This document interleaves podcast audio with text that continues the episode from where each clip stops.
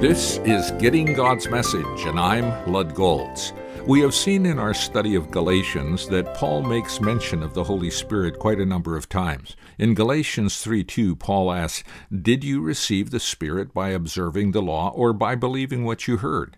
This is a rhetorical question. The answer, they did receive the Holy Spirit by believing the gospel that they heard. Then he asks another question in verse 3 After beginning with the Spirit, are you now trying to attain your goal by human effort? There is a degree of sarcasm in this question. If it took the Spirit to transform you from sinner to Son of God, is it wise to think that you can transform yourself as a Son of God into a mature, Christ like person? The answer is clear of course not.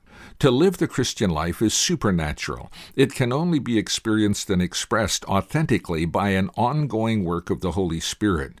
Paul makes this point by asking another rhetorical question Does God give you His Spirit and work miracles among you because you observe the law, or because you believe what you heard?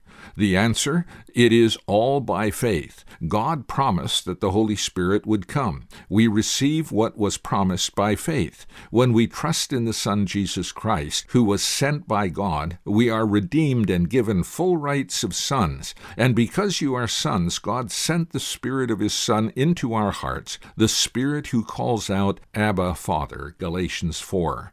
We can call God Father without the Spirit, but to say Abba Father is a work of the Spirit. Abba is like a child saying to his father, Daddy. It's intimate and authentic. If you'd like to review these messages, go to my website, gettinggodsmessage.org.